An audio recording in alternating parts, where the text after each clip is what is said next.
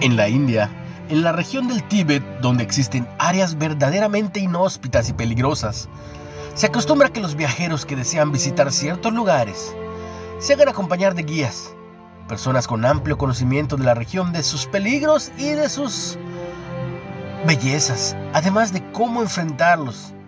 Estos guías se llaman Sherpas.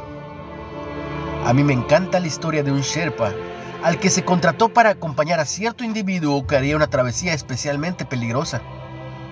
Cuando se encontró con el viajero, le explicó que antes de emprender el viaje era necesario permanecer en esa población por un tiempo y prepararse para iniciar la marcha. El viajero accedió, siguiendo las instrucciones del Sherpa, y después que éste verificó que el viajero tenía en condiciones de caminar largos trayectos y una vez de compraron los víveres y provisiones que requerían, se sentaron en un parque. El viajero esperaba que el Sherpa le diera un sinfín de instrucciones. Sin embargo, el Sherpa permaneció en silencio por un lapso considerable y el viajero solo lo observó.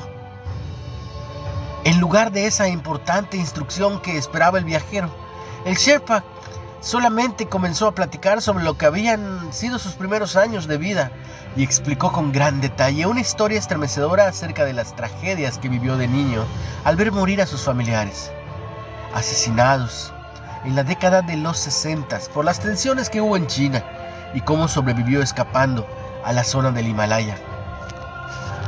Después, ambos permanecieron en silencio hasta que el viajero sin más se animó a preguntarle, ¿Por qué me cuentas todo esto? El Sherpa, después de unos minutos de silencio, simplemente le respondió, Mañana y durante difíciles semanas tú pondrás tu vida en mis manos. Es bueno que al menos sepas quién soy y en manos de quién estás poniendo tu vida. Tenemos que tener algo muy en cuenta. En esta vida, Llegará el momento en que estemos solos, por nuestra cuenta. Y cuando antes lo entendamos y más nos preparemos, más fácil se nos hará el recorrido y resolveremos cualquier dificultad que se nos presente.